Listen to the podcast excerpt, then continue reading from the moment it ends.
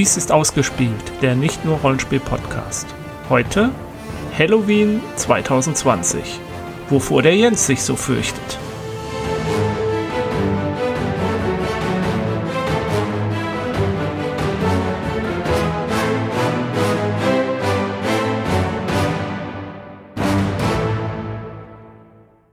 Hallo Benny. Oh, hallo, was machst du denn hier? Ja, ich äh, bin hier, um. Äh, ich habe gehört, du hast vor nichts Angst. Und ich finde das einen schrecklichen Zustand. Mhm. Äh, Gerade zu Halloween. Oh. Und ich würde gerne in dieser Sendung mal versuchen, dich mit meinen Ängsten zu konfrontieren und meine Ängste vielleicht zu deinen Ängsten zu machen. Du möchtest eine Gesprächstherapie. Ja, genau. Also in Wirklichkeit. Das, ja, und versteckst halt das hinter dem Vorwand, dass du mich ängstigen willst. Okay. Ja, also ich, ich gebe zu, deine Familie ist an mich herangetreten und. Ach so, das ist eine. Ja, ähm, wie, ja bitte? Ja, und sie zahlen so schlecht, dass ich gedacht habe, dann mache ich da wenigstens noch einen Podcast draus, dann haben alle was davon.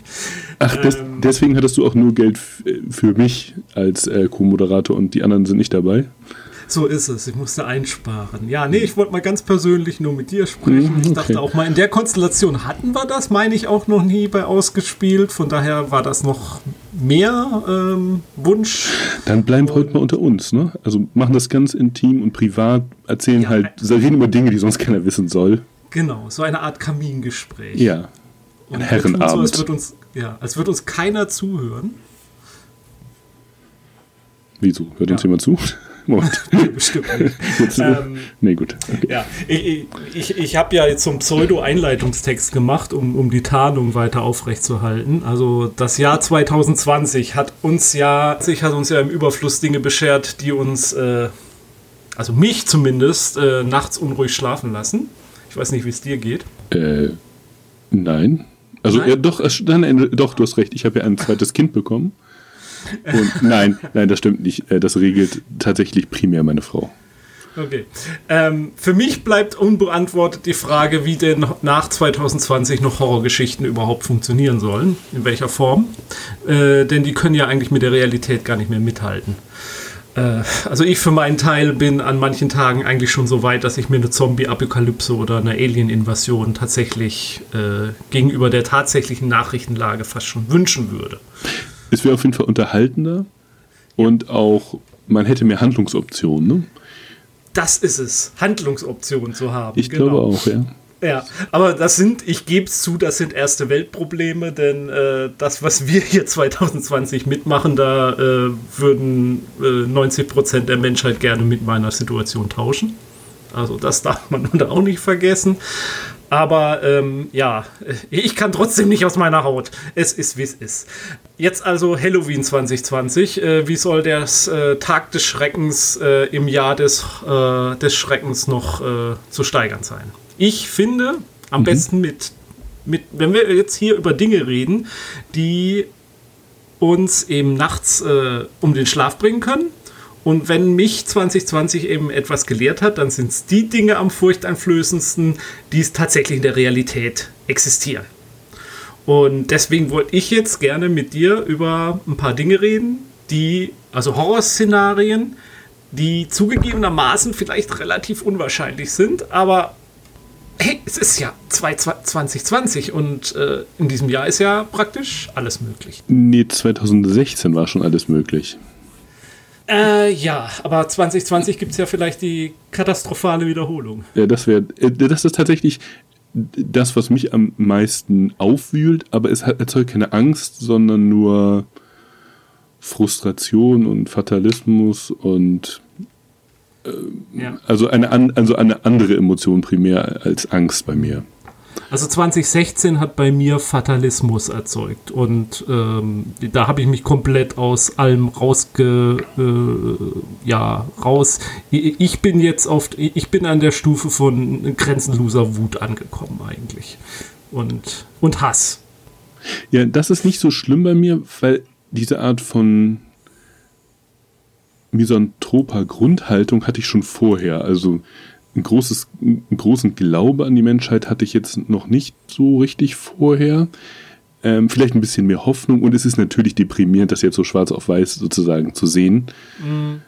Aber ja, also was mich da vielleicht ein klein bisschen ängstlich ist, ähm, wie relativ schnell sowas doch gehen kann.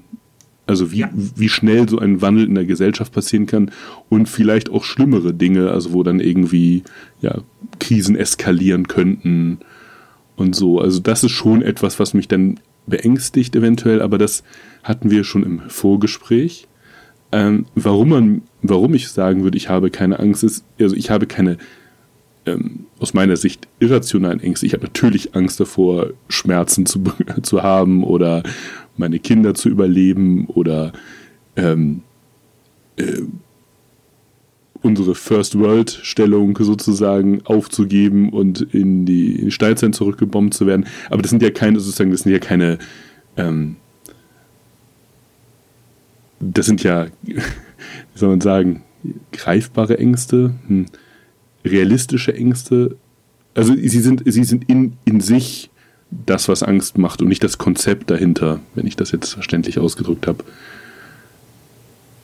Wahrscheinlich nicht. Ja, es sind, äh, es sind ja existenzielle Ängste, also die, die direkt, also die eintreten können und direkt deine Existenz gefährden. Ja, genau. Ich müsste, glaube ich, niemand erklären, warum ich Angst davor hätte, ja, äh, genau. zu Tode gefoltert zu werden. so, das ist relativ nachvollziehbar. Wenn jetzt aber jemand sagt, ich habe Angst, durch eine, eine, dunkle Gasse zu gehen, dann kann ich natürlich auch nachvollziehen, was da für Fantasien ähm, reinspielen können. Ähm, ich kann es aber statistisch bewerten und in Kontext rücken, speziell weil ich weiß, männlich und fast zwei Meter bin. Aber, ja, ja. Äh, ähm, aber es ist dann sozusagen auch ähm, wenn ich Angst spiele und daran Freude haben möchte, im Rollenspiel zum Beispiel, mhm. oder wenn ich Horrorfilme gucke, ein Horror-Computerspiel spiele, dann ist es ja genau das, dass ich mich darauf einlasse, dass eine unrealistische Angst wahr wird. Das ist ja der Spaß dabei, also das, das What-If-Szenario durchzuexerzieren. Mhm, mh, mh. Und aber das ist dann ja wiederum keine richtige Angst, sondern eine gespielte Angst. Also ich habe, es gibt für mich die real existierenden Ängste, die man, glaube ich, niemandem erklären muss, müsste, warum ich davor Angst habe. Und ähm, dann gibt es halt die gespielte Angst, nenne ich sie jetzt mal, und das ist halt keine Angst, sondern eigentlich nur Freude an dem, Exper äh, an dem Experimentieren mit Grenzideen, sage ich mal ja, auch Nervenkitzel, äh, ein bisschen so den Adrenalinschub spüren dabei. Mhm, genau. Ähm, ist, ist wie Achterbahnfahren. Weiß genau. man ja auch, läuft auf Schienen, die Wahrscheinlichkeit, dass irgendwas passiert, ist relativ gering, aber man kreischt vielleicht trotzdem dann, wenn es in den Looping geht. Exakt. Ich habe festgestellt, als ich mir so überlegt habe, welche Ängste treiben mich denn, über die ich hier gerne reden würde. Ich rede natürlich nicht über privateste Ängste, sondern irgendwie zu viel möchte ich von mir dann auch nicht offenbaren. Aber ich habe festgestellt, ich scheine hauptsächlich oder ganz viel äh, Ängste mit Kontrollverlust zu haben. Und eine der äh, Sachen, die mich total fertig macht, äh, gerade wenn ich auch drüber nachdenke, dass mir vielleicht Operation demnächst bevorsteht, ist nichts Schlimmes, äh, alles harmlos, aber da möchte ich jetzt auch nicht drüber reden, ist egal, ähm, äh, ist äh, äh, intraoperative Wachheit oder Awareness. Sagt dir das was? Ja, ich habe davon gehört. Ich weiß aber nicht, wie, wie, wie das sich in der Realität dann wirklich darstellt. Erklär das mal.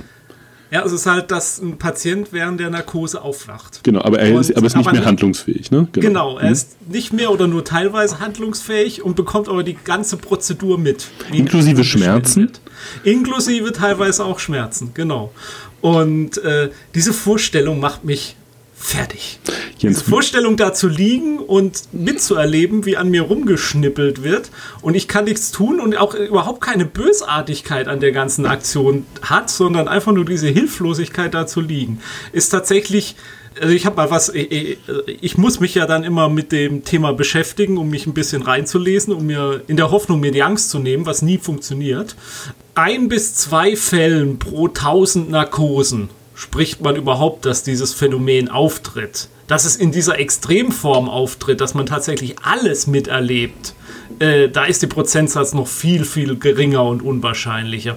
Und man muss auch zu bestimmten Risiko Gruppen gehören. Also zum Beispiel äh, Drogensüchtige äh, oder Menschen, die ähm, äh, an chronischen äh, Schmerzen leiden und vielleicht deswegen schon äh, Schmerzmedikamente und Betäubungsmittel oder so einnehmen. Mhm. Äh, die sind viel gefährdeter, was sowas angeht, als jemand, sage ich mal, mit normalen Vorstellungen. Aber die, wie gesagt, diese, allein diese Vorstellung, da zu liegen und das mitzubekommen, macht mich wuschig.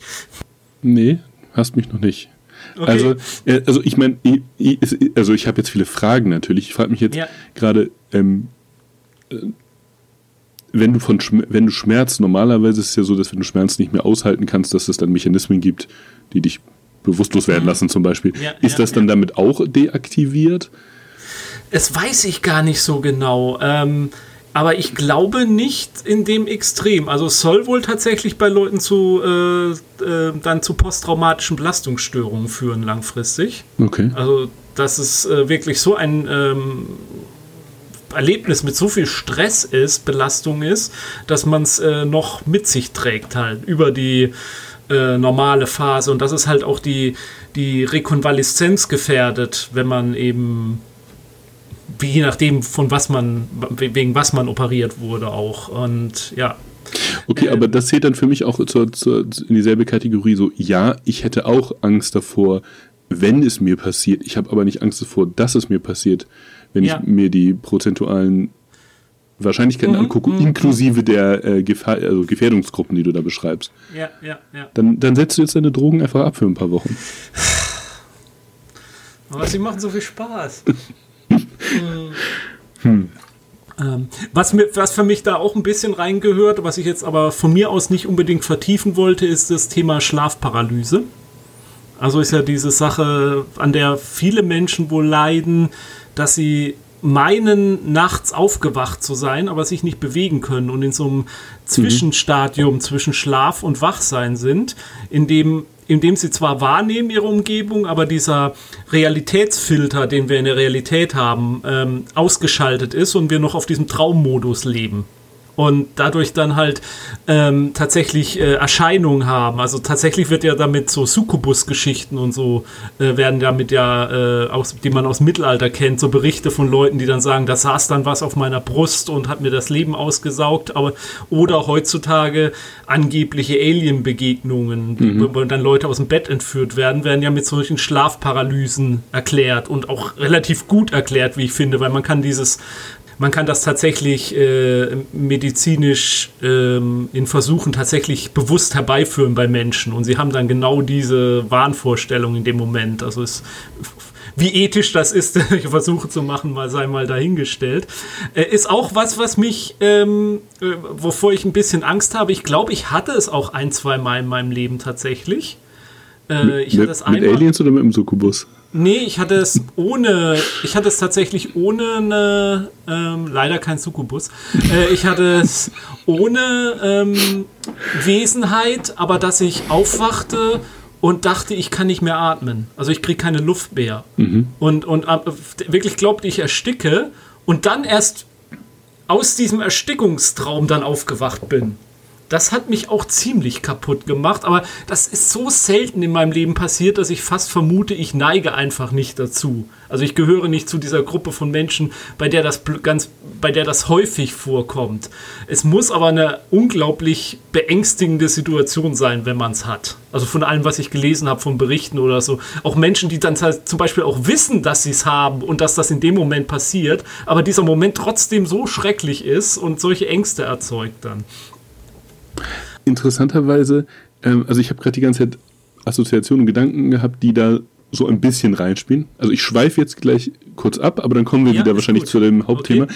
Also ich erinnere mich an sozusagen, also ich, bei mir hat das zwei Situationen getriggert, sozusagen, an die ich mich erinnere oder zwei Gefühle. Also einmal haben wir, ähm, ähm, ist es ja schon so, dass man ähm, und das kann man ja wahrscheinlich auch sehr gut wissenschaftlich erklären, äh, einfach darüber, wie wir evolutionär funktionieren, dass uns halt ähm, False Positives und äh, äh, oder also dass uns also dass wenn wenn wir quasi den äh, den Säbelzahntiger im Gebüsch vermuten und so reagieren, als wenn er da wäre, dass wir dann eher überleben, als wenn wir davon ausgehen, dass er das nicht ist. Weil die Leute ja, dann, dann, oftmals auch gefressen wurden. Wenn auch ganz selten, aber so ja. oft, dass sie ausgestorben sind. Aber ja, aber so. lieber 20 Mal umsonst weglaufen, als einmal gezweifelt zu haben und dann nicht weggelaufen zu sein, obwohl es besser gewesen wäre. Genau, und deshalb können wir ja alle wahrscheinlich ähm, uns selbst in, in, eine Art von Angstzustand bringen. Ich glaube, jeder kennt das. Also auch ich, der eigentlich keine Angst hat, wie wir ja gerade etabliert haben, ja, ja, kann ja. nachts durch irgendeinen Park gehen und mich in Fantasien reinsteigern, dass ich Angst bekomme. Dass ich sogar laufen möchte. Ähm, und das konnte ich auch als als Jugendlicher ganz gut und ähm, wenn du dann irgendwie da mitten in der Nacht um drei durch irgendeinen krassen Stadtpark gehst und dir einredest, du wirst verfolgt und beobachtet, das klappt echt ziemlich gut, glaube ich. Und das sind einfach normale Selbsterhaltungstriebmechanismen, nehme ich jetzt einfach mal an. Es sei denn, du sagst jetzt, das ist dir noch nie passiert. Und das Gleiche habe ich nämlich auch gehabt, ähm, schon bei so Einschlafsituationen, auch wenn ich zum Beispiel gezeltet habe äh, in der also relativ freien Wildbahn nenne ich das jetzt mal, also wo du halt nicht Kontrolle hast über das, was draußen drumrum ums Zelt passiert. Ja, ja.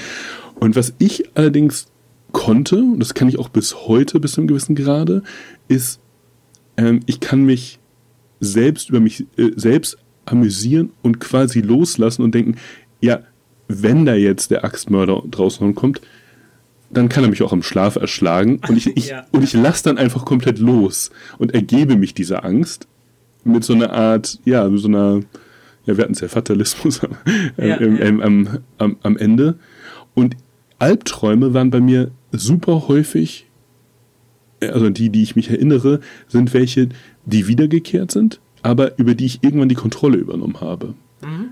Und, ähm, und das hat auch irgendwas mit diesem, ja, sich dem ergeben und vielleicht aus sich raustreten, also eine analytische Distanz bis zum gewissen Grade vielleicht anzuwenden oder eine Art von Schicksalsergebenheit, beides mhm, vielleicht. Mm, mm, Und deswegen habe ich jetzt, also das ist ja der Kontrollverlust zu sagen, ach, ich mache jetzt die, die Augen zu und schlaf richtig tief, obwohl außen am Zelt der Axtmörder ja drumrum streift, ist ja so ein bisschen wie auch zu sagen, ähm, ach ja, also wenn ich jetzt wach werden würde und ähm, habt gerade nicht die hundertprozentige Kontrolle, wie auch in einem Albtraum, dann kann ich das erstmal erstmal hinnehmen und bewerte das dann je nachdem, was dann da passiert. Also es ist, also ich habe keine grundsätzliche Grundangst davor, was natürlich nicht heißt, dass es nicht Situationen geben könnte, wenn ich dann aufwache und ein Succubus. Nee, nee, das wäre nicht so schlimm. das, bei uns Rollenspieler, wir sind ja alle mit den. Äh, wir sind ja nicht.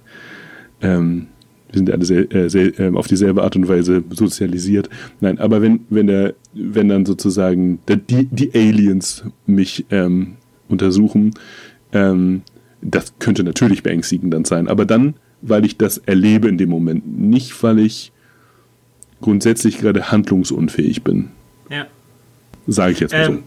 Ja, äh, geht jetzt auch von dem Thema weg, aber ist auch egal. Dieses sich einredende Angst, mhm. ich schaffe das teilweise, das ist so peinlich. Nein, ich mache das. Äh, ich, ich gehe ja öfter mal laufen. Mhm. Und ich schaffe es tatsächlich beim Laufen, wenn man so vor sich hinläuft. Ich höre zwar meistens Podcast oder Hörbuch oder so, aber manchmal schweifen die Gedanken ja dann doch ab. Mhm. Und dass ich öfter mal drüber nachdenke, oder auch gerade mal, wenn ich da irgendwo ein Reh rumspringen sehe oder einen Hund oder so, dass dann so die Assoziation kette, ja, Hunde, hm, könnt ihr auch Wölfe hier geben und wie ist das denn mit Raubtieren? Und ich habe irgendwann mal eine Folge von Six Feet Under gesehen, in der ein Jogger äh, ganz am Anfang in dieser Serie werden, sieht man ja immer jemanden sterben was oft gar nichts mit der Folge zu tun hat, sondern einfach nur so Dings. Und da ist halt eine Szene, wo ein Jogger von einem Puma angefallen wird und stirbt. Mhm. Und ich habe teilweise dann in dem Moment, wenn die einen Angst hat, dass ich plötzlich so der Überzeugung bin, ja, da ist mit Sicherheit ist jetzt irgendein wildes Tier hinter mir her. Und dann muss ich mich auch umdrehen und gucken. Obwohl ich hundertprozentig weiß, ich laufe hier in Norddeutschland, hier gibt es keine Pumas, hier gibt es keine Löwen. Aber in dem Moment habe ich Schiss und drehe mich um und guck. Ja.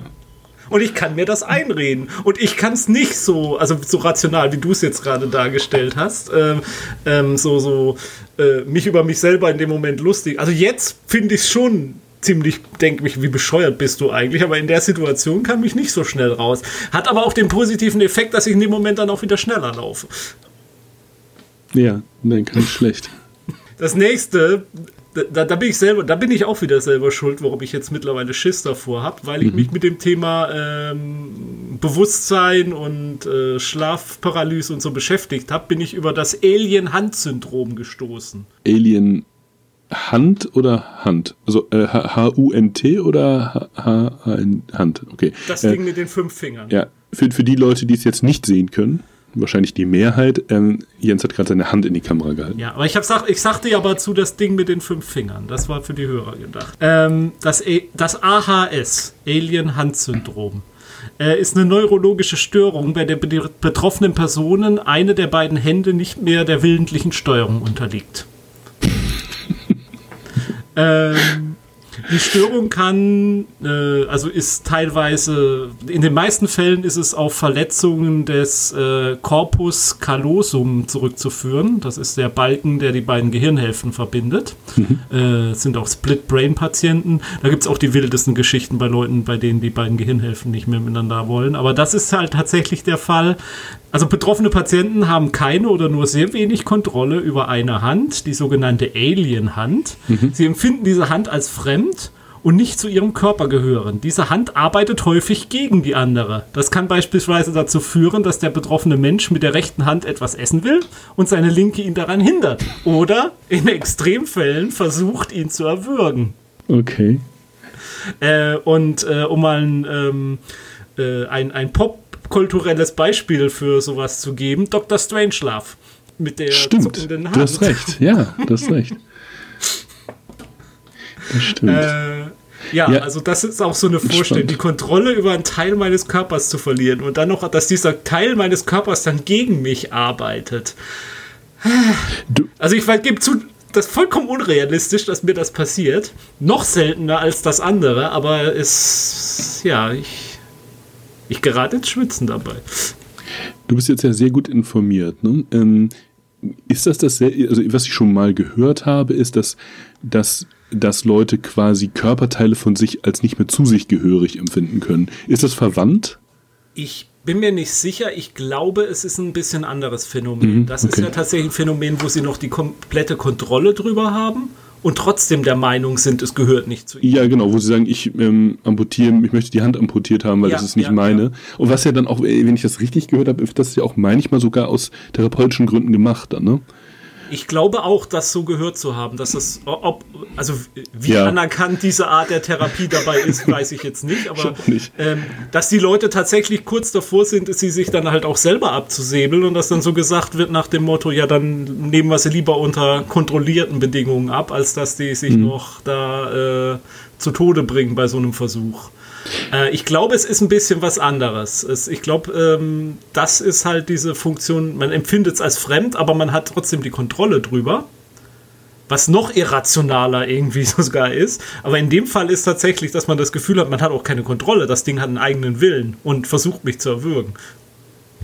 Ja, die Psyche ist da schon spannend. Ich habe ähm, vor, wie viele Jahren das her? Vier Jahren oder so mit meiner Frau meinen äh, Onkel besucht, ähm, bei dem ich in Kanada gelebt habe. Ähm, und ähm, der hatte, auch schon als ich damals da lebte, also vor vielen Jahren, hatte der ganz schlimme ähm, arthritische Gelenke, also Fußgelenksprobleme. Und als wir jetzt aber da waren, sagt er, sagt er, nee, kommt ruhig vorbei. Aber ähm, ich bin in dem Moment werde ich operiert und sie nehmen mir sozusagen unterm Knie das Bein ab. Und da freue ich mich schon so drauf und er kann es kaum erwarten. Und das war so heftig, weil er quasi durch seine Schmerzen und dadurch, also dass er so eine starke äh, Qualitätseinbußen im Leben hatte, ja. hatte er sich auch quasi entfremdet und es war, ich, ich habe ihn dann äh, am Tag nach der Operation im Krankenhaus besucht und äh, das, er war erleichtert und glücklich. Ähm, er hatte auch, glaube ich, relativ wenig so diese Phantomschmerzen oder was man da so mhm, ähm, hört. Mhm und ähm, hat wirklich auch in Rekordzeit sich da akklimatisiert und ist ein fröhlicher, mit Prothese lebender Mensch geworden. Einfach weil er sich sozusagen, weil er die, weil er sie, weil er diese Gelenke und den, sein, sein unteres Bein quasi wirklich auch als ähm, ja, Gegner empfunden hat für eine lange Zeit mhm. in seinem Leben. Mhm. Jetzt haben wir auch hier Amputation und so mit drin, falls Leute hier wegen Halloween das brauchen. ähm, ich finde aber tatsächlich, das ist ein, also diese Alien-Hand-Geschichte, da habe ich tatsächlich gedacht, ob man die mal in irgendeiner Form als Herausforderung, nenne ich es mal, einer äh, Spieler in einem Rollenspiel präsentieren kann. Es gibt ja den Film, ne? Kennst du den? Die Hand? Mit Michael Caine? Ja, produziert, ja. glaube ich, von Oliver Stone. Ich weiß nicht, wer Regie geführt hat. Oder hat er das Drehbuch geschrieben? Ich weiß nicht, irgendwie. Ja. Also es sind einigermaßen renommierte Leute dran beteiligt auf dem Papier mhm. und wenn man den Film dann guckt, denkt man. Es sieht sehr B-Movie aus. Ja, ja. Ja. Genau, also die Story ist quasi, äh, ein Typ fährt über die Landstraße, hängt seinen Arm aus dem Cabrio, glaube ich, fährt an irgendeinem Laster vorbei und irgendwie gereiht seine Hand irgendwie ins Getriebe und die, seine Hand wird nicht gefunden, also die wird am Unfallort nicht äh, geborgen. Und ähm, er ist irgendwie ein, glaube ich, gescheiterter Autor oder so. Und, oder ähm, Zeichner? Ähm, oder Zeichner? Ein, ein Künstler. Genau, irgendein ja. Künstler, genau. Und ja. äh, seine Hand ist dann ähm, in, an erster Stelle, glaube ich, sozusagen seine, die, sein, sein, sein Handlanger, sein Henchman quasi, also die, ja. die, die Hand, die seinen Wille und seine Rache, wenn er dann künstlerisch abgelehnt wird, durchführt. Aber sie ist nachher auch dann gegen ihn gerichtet. Ne? Sie will ihn nachher auch umbringen.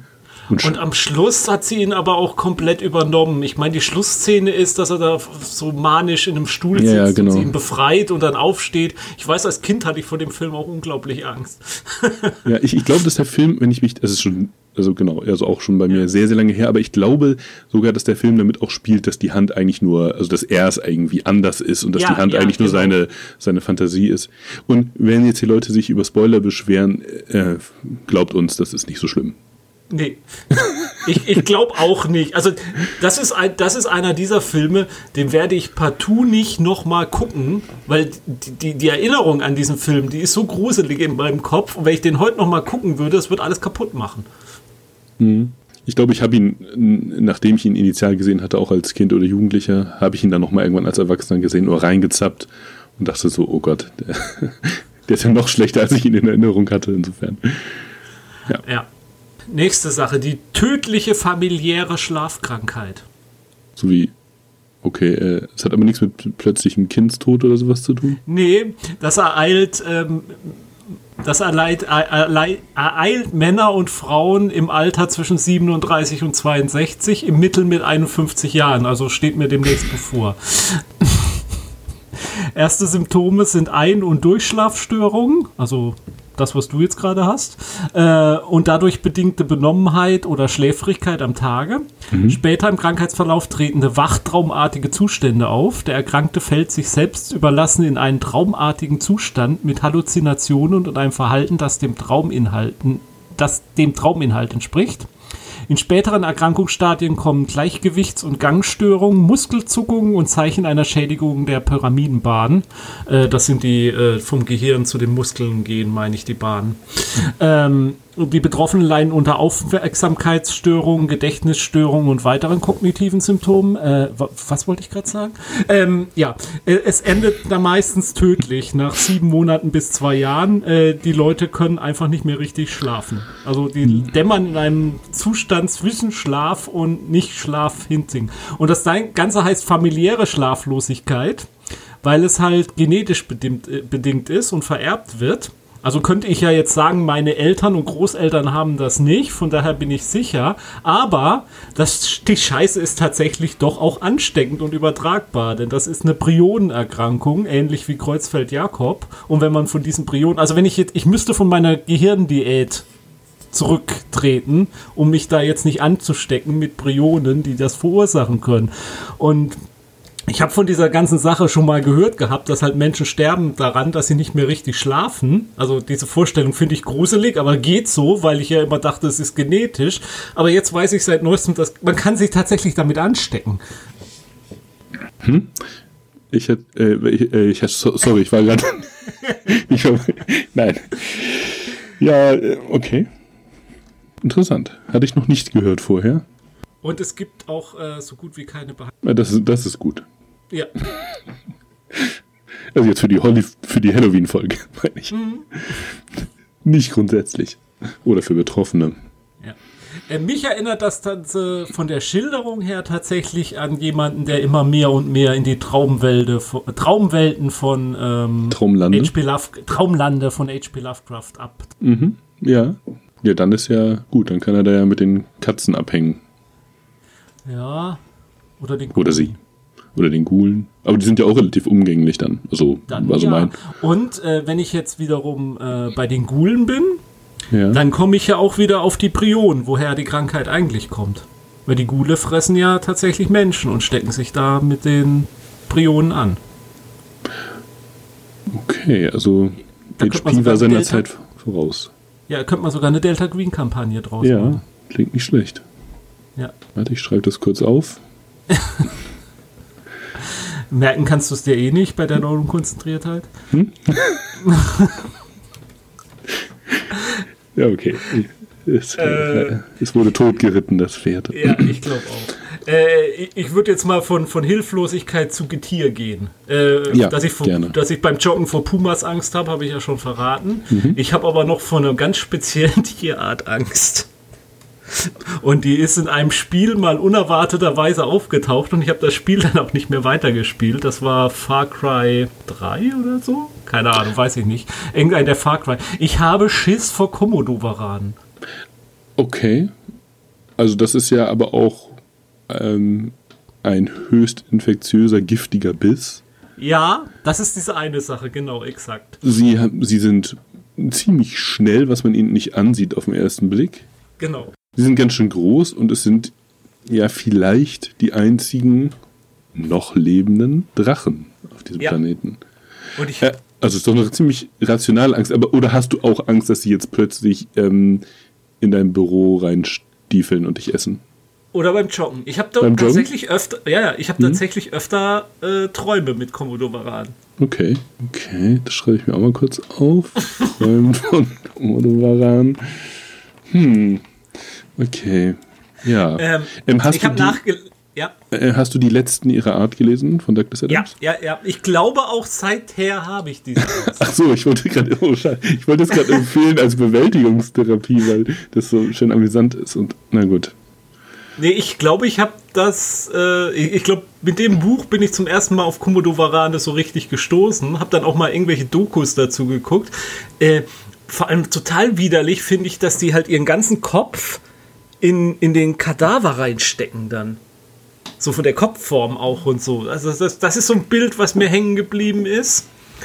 Und ja, diese Geschichte halt mit diesem äh, hochgiftigen äh, Biss, also dass sie ja irgendwas beißen und selbst wenn die Beute dann flieht, dann verfolgen sie die womöglich auch tagelang, bis sie dann halt an Sepsis zusammenbricht und dann, mhm. dann fressen sie sie dann halt auf.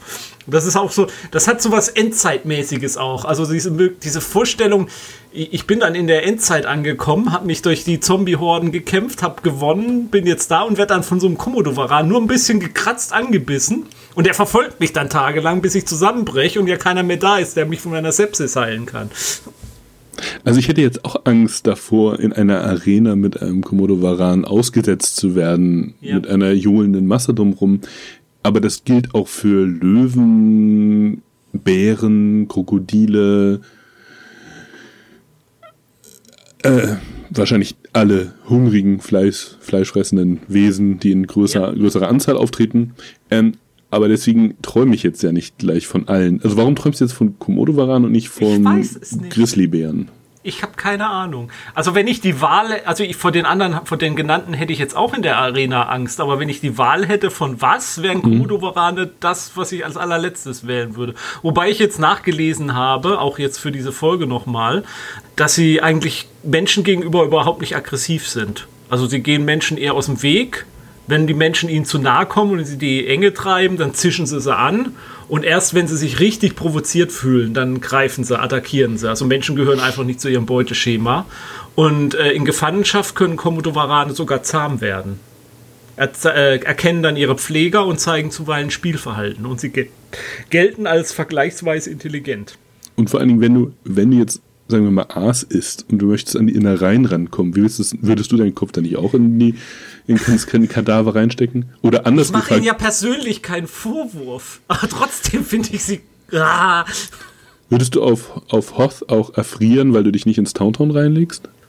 Weiß ich nicht.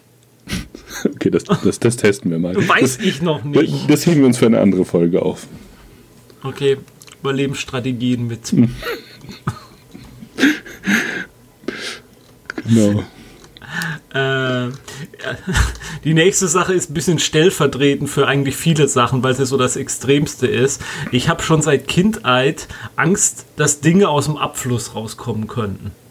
Das liegt auch daran, dass mein Vater Installateur ist Mhm. Und mir immer irgendwelche Stories mal erzählt hatte von Ratten oder so, die in den Abfluss hochkommen, wenn man Lebensmittel in den Abfluss, äh, also in der Toilette entsorgt oder so, dass das Ratten anlocken könnte und dass die hochkommen. Und bei meine, in meinem Elternhaus war das auch immer, dass der Deckel runtergeklappt wurde und auch was Schweres draufgelegt wurde und so ein Kram. Also okay. ich habe das meinen Eltern zu verdanken. Da müssen wir nicht diese, weiter forschen, woher das kommt. Ja, ja, diese Vorstellung, dass irgendwas da aus diesem Abfluss rauskommen könnte. Und das hat dann seine, also diese Angst hat hat ihre Vollendung äh, in meiner Pubertät erlebt. Äh, nein, das ist, stimmt nicht. Also es muss nach meiner gewesen sein. Aber äh, dass gleichzeitig auch noch Entmannungsängste jetzt dazu gekommen sind, seit ich gehört habe, sowohl aus Thailand als auch aus Israel, von einem Mann, der auf der Toilette saß und in Thailand kam eine Python aus der Toilette raus und hat ihm in den Penis gebissen. Und ähm, äh, der Mann äh, verlor dadurch relativ viel Blut und ähm, musste mit Schlägen gegen diese Schlange, die davon abhalten, dass sie seinen Penis wieder loslässt. Und ich denke an diese Geschichte öfter mal, wenn ich auf Toilette sitze. Hat man die, hat man die ähm, Schlange geborgen? Ja. Der lebt, äh, man konnte sie lebend bergen, ja. Es gibt auch. Also, also die, der, die Story stimmt, okay. Ja, ich, es, es gibt eine CNN-Nachricht und die ist auch bebildert mit relativ viel äh, Bildern und, und Bilder der Schlange, wie sie in der Toilette drin steckt und Blut. Natürlich kann die ganze Story trotzdem immer noch gefaked sein. Ja. Aber sie hat einen ein, eine Grundglaubwürdigkeit, sage ich mal. Und äh, ja, wenn ich auf Toilette sitze und schlecht drauf bin, dann denke ich da ab und zu mal und das lässt mich dann nicht so lange auf der Toilette verweilen, was ja auch gut ist für Hämorrhoiden und so.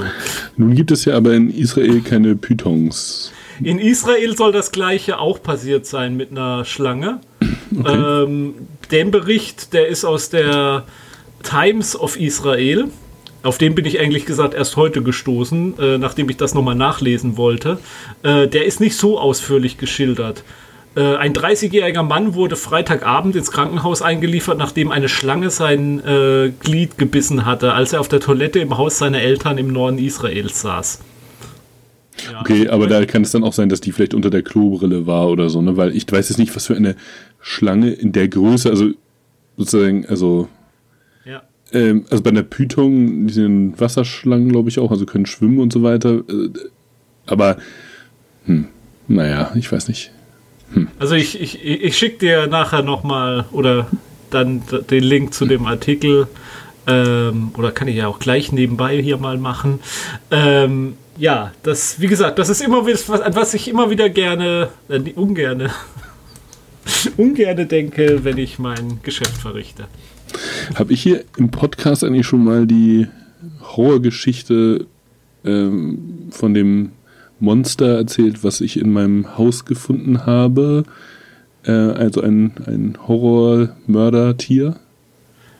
Glaubst du wirklich, dass ich die geistige Stabilität besitze, mir diese Geschichte anzuhören? Ja, erzähl. Okay. Also, ich lebe so in Südafrika ähm, und lebe da schon zwei Jahre ungefähr. Und meine Ausreise steht kurz bevor. Das wird noch relevant am Ende der Geschichte. Okay. Also ich bin, ich weiß schon, dass ich in Kürze wieder nach Deutschland zurückreisen werde. Und meine Eltern sind zu Besuch. Ähm, und ähm, unsere ähm, Haushälterin äh, ist in unserem Haus anwesend. Und ähm, ich sitze am Computer, arbeite und dann kommt sie zu mir ins Büro und sagt, oh Ben, Ben, komm mal schnell, in der Küche ist eine Spinne. Und ich so, ja okay, ähm, meine Eltern waren gerade unterwegs, mein Vater war gerade auf diesem, man lebt da ja auf Security-Komplexen, so, also eingezäunten Kommunen, der war da spazieren und hat seltene Blumen fotografiert. Der hat auch mal früher im Nebenfach Biologie studiert, der, der hat Spaß an Natur. ich grundsätzlich auch, dachte ich, bis ich dann in die Küche komme und die Spinne an einer Tabasco-Flasche sitzen sehe, aber ich meine jetzt an der gesamten Flasche an einer großen Flasche von oben bis unten saß die Spinne mit den Beinen, mit den Hinterbeinen sozusagen am Deckel oben und mit den Frontbeinen war sie schon unten an, also am Boden der Flasche angekommen. Mhm. Und sie war riesig.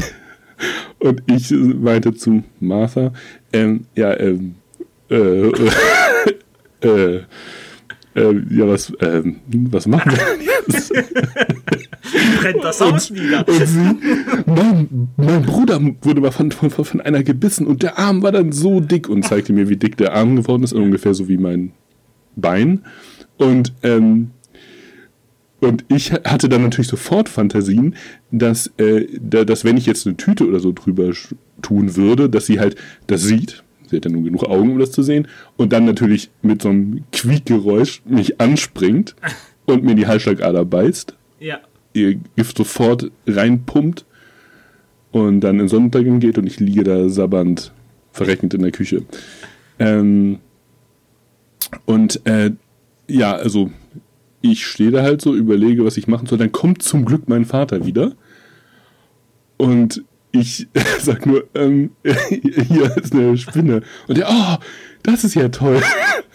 Geht hin, guckt sie sich von nahen an, ähm, nimmt eine Tüte, tut die da so drüber, dann bringen wir die mal raus. Und ich war nur sozusagen der, der, der mit, ich war dabei. Also ich habe nichts ja, aktiv ja, getan. Ja. Und, ähm, und die so wie er das mir prophezeite, weil ich habe das natürlich kommentiert und so, er sagte dann, ja, wieso, die hat doch äh, total Schiss, die macht gar nichts. Und das war auch so, die hat sich dann quasi totgestellt. Und wir haben sie dann ähm, quasi draußen ins Gras gesetzt und äh, da hat sie sich auch auskippen lassen und hat sich nicht bewegt. Also die hat wirklich einfach so getan, als wenn sie nur ein Objekt sei. Und das cool war, in Anführungsstrichen, war, wir sind dann vom Gras zurückgetreten und man konnte sie kaum sehen. So gut war sie angepasst und getarnt. Und wir haben das auch fotografiert und alles war toll. Und dann äh, sind wir wieder zurück. Und dann dämmerte es mir, dass ich diese zwei Jahre mit diesen Viechern die ganze Zeit ein Haus teile.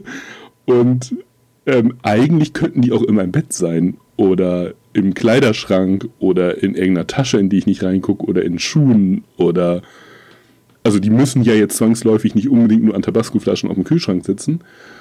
Und ich war dann schon ein bisschen froh, emotional betrachtet, in dem Moment, dass meine Ausreise relativ kurz bevorstand und ich nicht das am Anfang meiner, meiner Zeit in Afrika ja. erlebt habe.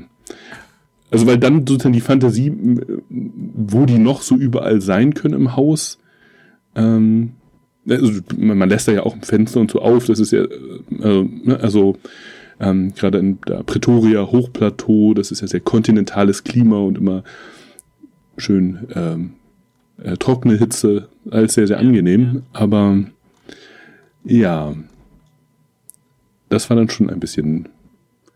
Also ich habe keine Angst vor Spinnen, aber da ist auch, glaube ich, wieder so dieses, ähm, ich muss sie jetzt nicht unbedingt anfassen oder mich mit ihnen auseinandersetzen, wenn ich, wenn es sich vermeiden lässt.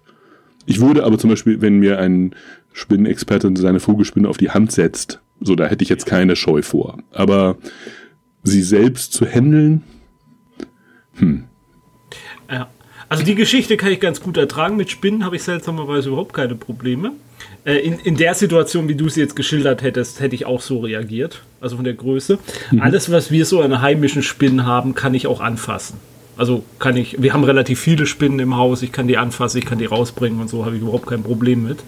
Äh, von daher finde ich jetzt die Geschichte an sich auch nicht so klar. Ich weiß, es gibt diese größeren giftigen Spinnen und so.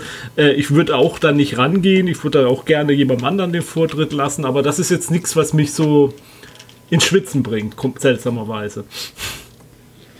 Gut, vielleicht haben wir arachnophobe Zuhörer, dann hätten wir die auch abgefrühstückt. Ja, haben wir die auch mit bedient, genau. Bist du gerade von der Spinne angegriffen? Nee. Okay, es sah so aus, als hättest du irritiert nach was umgeguckt gerade. Ja, ich habe mich gefragt, warum da ein Messer auf meinem Schreibtisch liegt. Okay. Es, es kommt nachher noch der Sendung. okay. Da, da, schließt sich der Kreis. Äh, alles klar, dann warte ich das mal ab. genau. Es gibt da diese eine Sache, ähm, das ist auch, ja, ich glaube eher als Jugendlicher habe ich da zum ersten Mal von gehört und seither denke ich da immer dran, wenn ich im, ba äh, wenn ich im Schwimmbad bin oder äh, in einem See bade oder auch tatsächlich im Meer, wo es noch abartig, äh, also bescheuerter ist, davor Angst zu haben. Ähm, gehirnfressende Amöben oder mhm. mhm. Nick, äh, wie heißen sie? Necleria fovleri. Äh, kommen eigentlich nur in Australien und USA vor. Äh, und äh, sind, ja. Äh, aber ich denke einfach, da arbeitet auch der Klimawandel einfach für mich. Äh, weil sie es eigentlich relativ eher in wärmeren Gefilden, aber oder in wärmeren Gewässern äh, sich aufhalten. Aber ich denke einfach, ähm, wenn das mit dem Klimawandel weitergeht, dann haben wir die irgendwann in Deutschland auch die schwimmen halt so im Wasser, meistens in Wasser, was nicht ganz so richtig sauber ist, äh, können aber tatsächlich auch in Schwimmbädern, Badeseen äh, vorkommen, wenn da vielleicht mal nicht so ganz kritisch äh, ähm, ge, äh, die Reinhaltung äh, beachtet wird. Und äh, wenn man sie verschluckt oder durch die Na hauptsächlich, wenn man sie durch die Nase, also Wasser in die Nase bekommt, äh, können sie dazu führen, dass man dann äh, eine Hirnhautentzündung bekommt, eine eitrige Hirnhautentzündung. Und ähm, die ist, äh, führt nach drei bis sieben Tagen, spätestens nach 14 Tagen nach zu einer Infektion. Äh, dann bekommt man massives Fieber, Übelkeit, Erbrechen, Kopfschmerzen, Nackensteifheit und äh, innerhalb von wenigen Wochen sterben die meisten. Also, ja. Äh, ich habe irgendwo gelesen, in, in den USA gab es zwischen 1962 und 2018 sage und schreibe 145 Infektionsfälle. Von denen aber nur, von den 145 haben nur vier überlebt. Also die, wenn man es hat, dann, dann mhm. ist aber auch. Äh, ganz viele der Fälle sind äh, auf, entstanden, wenn Leute Nasenspülungen mit Leitungswasser gemacht haben. Also hm. von daher habe ich für mich auch beschlossen, ich werde niemals eine Nasenspülung machen. Hm. Ja, also wenn ich so vor mich hinschwimme im Wasser, im Schwimmbad oder so, denke ich, denke ich oft über die gehirnfressenden ähm, Amöben nach. Okay, da habe ich dann doch vielleicht auch noch, vielleicht haben wir doch eine kleine Angst von mir jetzt ähm, entdeckt. Die gehört so ein bisschen zu diesem vom, beim Joggen vom Puma gefressen werden, glaube ja, ich, im ja. weitesten Sinne, aber ähm, da kann, ich kann mich auch relativ gut reinsteigern, wenn ich über tiefes, auf äh, tiefes, dunkles Süßwasser rausschwimme. Ja. Also so, so Loch äh, sehen oder irgendwas. Ja, äh, komischerweise im Meer nicht so sehr. Das, da geht's auch. Da kann ich mir also sozusagen so diese, sagen wir, Haiangst, wenn ich sie jetzt mal, die, die ich, kann ich auch, da kann, könnte ich mich glaube ich auch reinsteigern. Oh ja, das je nach, auch. Ja. Also je, je, nach Situation ja vielleicht auch zurecht. ähm, aber ja, also so, so dieses ähm, aus dem in so einen schwarzen See rauszuschwimmen, wo du nicht weißt, wie tief das ist und was da unten ist und ob da irgendwie nicht euklidische Geometrie unten ist. Wobei, nein, es ist jetzt nicht eine wirkliche, es ist keine Lovecraft-Angst, sage ich jetzt mal so, also keine Mythos-Angst in diesem Sinne. Es ist nicht, ich weiß gar nicht, wovor ich da Angst habe. Aber du weißt ja, wie das ist, wenn man über dem Abyss schwimmt und da reinguckt. Mhm. Ja, dann guckt es zurück. Genau. Also, also das, das, das ist schon irgendwie so eine irgendeine Angst.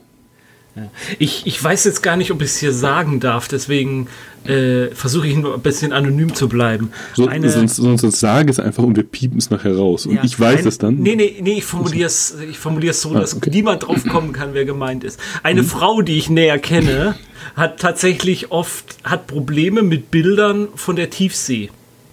Also wenn mhm. in der Zeitschrift auch so Bilder drin sind, wo man äh, einen Fisch sieht zum Beispiel und dahinter das Schwarze des Wassers oder so, das kann diese Frau zum Beispiel auch nicht ab. So, so Anglerfisch-mäßig und dann... Ja, auch. Es ist aber nicht, nicht das Viech, sondern die nee, nee, Schwärze diese, dahinter. Diese, diese Unendlichkeit, mhm. diese Schwärze, diese Weite dahinter, glaube ich.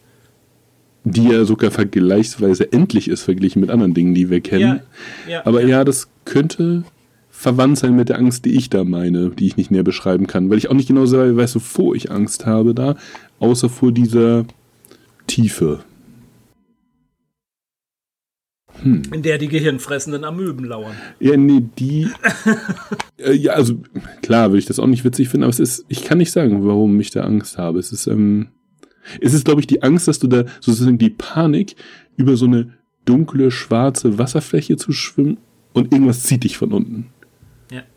Und du bist hilflos und das ist kein Ufer in der Nähe. Es gibt noch nicht mal irgendwie Salzanteil, was den Minimalauftrieb gewährt, sondern das ist einfach nur eine tiefe, dunkle Süßwasser Hölle, in die man runtergezogen wird und nie mehr auftaucht. Also Gebirgsee-mäßig. Mhm. Nicht Baggersee, das ist auch nicht mhm. schön. Also ich war, als wir an der, in, der, in der Schwäbischen Alb waren und auch hier am Blautopf heißt der. Mhm. Dieser, und der ist ja relativ klein, dieser, dieser Tümpel aber ähm, man kann ja relativ schnell drum rumlaufen oder so. Aber waren ja diese Schilder und diese Geschichten, wie tief das da runtergeht. Mhm. Und das fand ich auch sehr beunruhigend. Also diese Vorstellung, einfach nur da zu stehen und dieses Wasserloch da zu gucken, was ja, sage ich mal, auch also meine Assoziation war im ersten Moment so, so ein, das ist wie so ein dunkles schwarzes Auge von einem Riesen weil es ja gar nicht so groß ist und ich es halt auch in seiner Gesamtheit so von, von dem kleinen Aussichtsdings da, der da ist, so und dem Weg, der da drum führt, einfach wahrnehmen kann. Aber dann diese Vorstellung, dass das echt da unendlich tief runtergeht, also unendlich ist natürlich totaler Quatsch ähm, im Vergleich zum zur echter Unendlichkeit ist das natürlich absolut überhaupt nichts, aber äh, das fand ja. ich auch beängstigend. Aber es beschreibt die Unendlichkeit eigentlich viel besser als die Unendlichkeit selbst, ne? Ja, ja, ja. Ja, weil es in menschlichen Begriffen noch äh, fassbar ist. Ja. Also ich hatte gehofft, dass ich gerade ein Douglas Adams Zitat gemacht habe mit diesem, weißt du, der, der, der Raum, in dem die Planeten gebaut werden, der aber ja. quasi, der so unendlich groß ist, also groß, dass er die Unendlichkeit noch viel besser beschreibt als sie sich selbst oder irgendwie so. Ich krieg's nicht mehr ganz zusammen. In dem Zufall fällt mir, du glaubst, dass äh, äh, du äh, ähm, das Universum ist, ist, ist groß, ist gigantisch groß. Du kannst dir nicht vorstellen, wie groß. Du glaubst vielleicht, der Weg runter zur Apotheke wäre weit. genau. Das ist gar nichts im Vergleich zu. ähm, ich habe noch eine letzte äh, äh, kosmische äh, ähm, Angst. Äh, mhm. da denke ich drüber nach. Ich weiß nicht mal, ob sie mehr Angst, ob, ob Angst das richtige Wort ist oder ob es einfach nur dass ich, äh, äh, wie soll ich sagen, dass ich so unglaublich existenziell, äh, ja, abstrus und bedrohlich finde und auch nicht fassbar. Und das ist der, äh, das, der falsche Vakuumkollaps oder Vakuumzerfall oder auch Instabilität im Higgsfeld. Mhm. Und das ist ein Phänomen, das ich nicht erklären kann, weil ich äh, einfach zu dumm dafür bin. Nein, ich habe halt einfach die physikalische Ausbildung nicht. Mhm. Aber im Grundprinzip ist es einfach, also es ist ein Grundprinzip aus der Quantenmechanik, dass äh, Zustände höherer Energie dazu neigen, in Zustände niedrigerer, niedrigerer Energie überzugehen. Und ähm, es gibt die Theorie, dass unser derzeitiger Vakuumzustand, also das, was im Weltall als Vakuum gilt, äh, nicht absolut das absolute Minimum an Energie darstellt, was äh, das Universum haben könnte. Und dass jederzeit, also wirklich jederzeit, jeden Moment unserer Existenz damit gerechnet werden muss, dass das Universum äh, kollabiert in diesen echten Vakuumzustand. Und das könnte überall im Universum zu jeder Zeit passieren. Und wenn das passieren würde, dann würde sich dieser Phasenübergang mit Lichtgeschwindigkeit ausbreiten, bis er das gesamte Universum erfasst hätte und das ganze Universum kollabieren würde auf diesen niedrigeren ähm, Energiezustand, was bedeuten würde, dass unsere gesamte Physik äh, kollabieren würde Äh, Gravitation würde anders funktionieren, alle Elementarteilchen wären wohl massenreicher, was halt äh, bedeuten würde, alles, was alle Strukturen im Universum ins, ins, uns mit eingeschlossen aufhören würden zu existieren. Okay, das ist ein Gedanke, den, über den ich manchmal im Schlaf versuche nachzudenken. Also, dass das sozusagen ja auch in, in meiner absoluten Nachbarschaft jederzeit, jedem Tick der Sekunde könnte es passieren. Es ist nicht okay. sehr wahrscheinlich, dass es passiert. Aber, es aber kommt es dir nicht in den, kommt es dir nicht in dem Sinne, dass deine Schlussfolgerung oder die, dass, das, dass du das gar nicht verstehst, also dass deine Grundannahme, dass es jederzeit einfach passieren könnte, ähm, schon mal, also ich will nicht sagen falsch ist, weil, aber, aber ich meine, das ist ja so abstrus und undefiniert.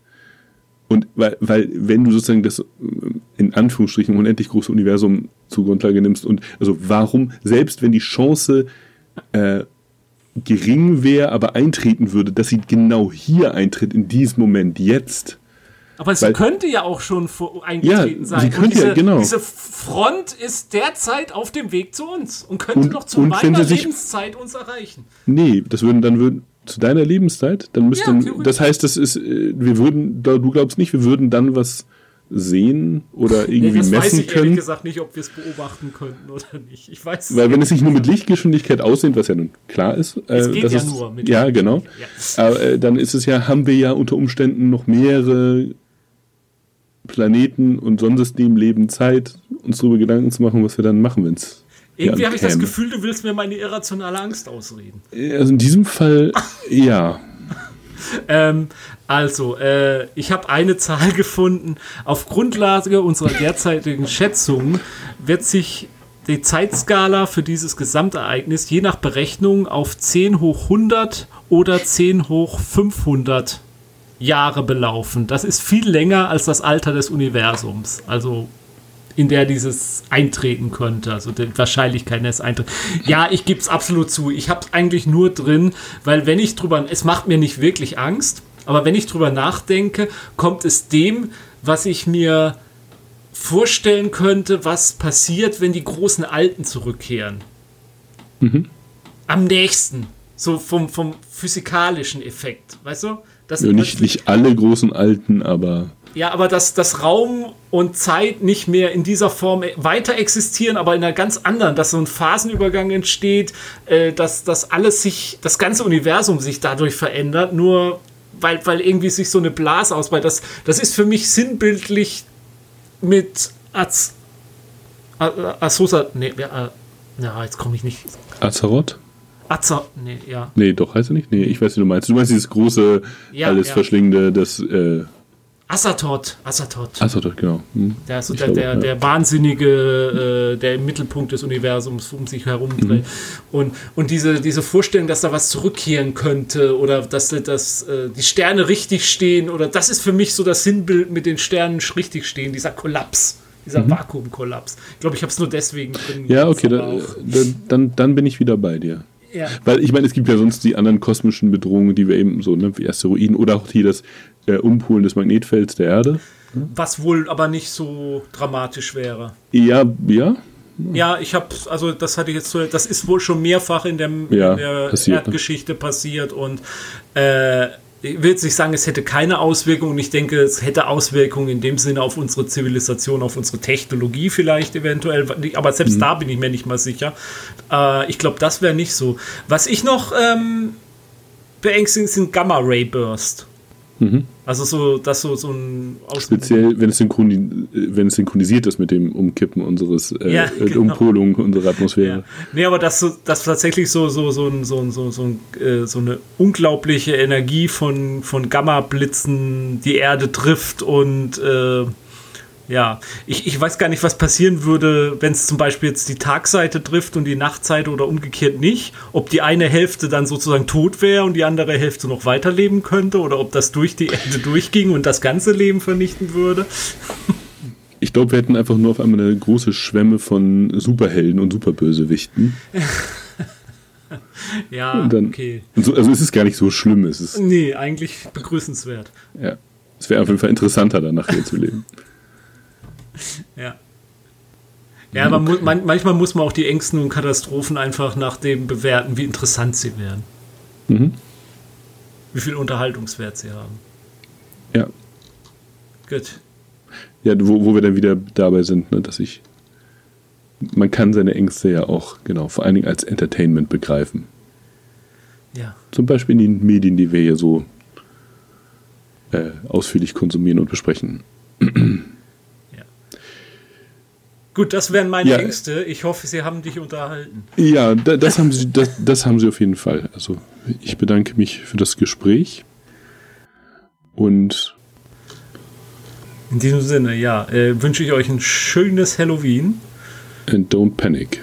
Und, äh, 2021 wird alles viel besser werden. Mindestens unterhaltender. Noch unterhaltender? Naja, das ist ja nicht unterhaltend.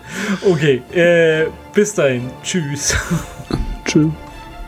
Habt weiter Angst. Habt weiter schön Angst.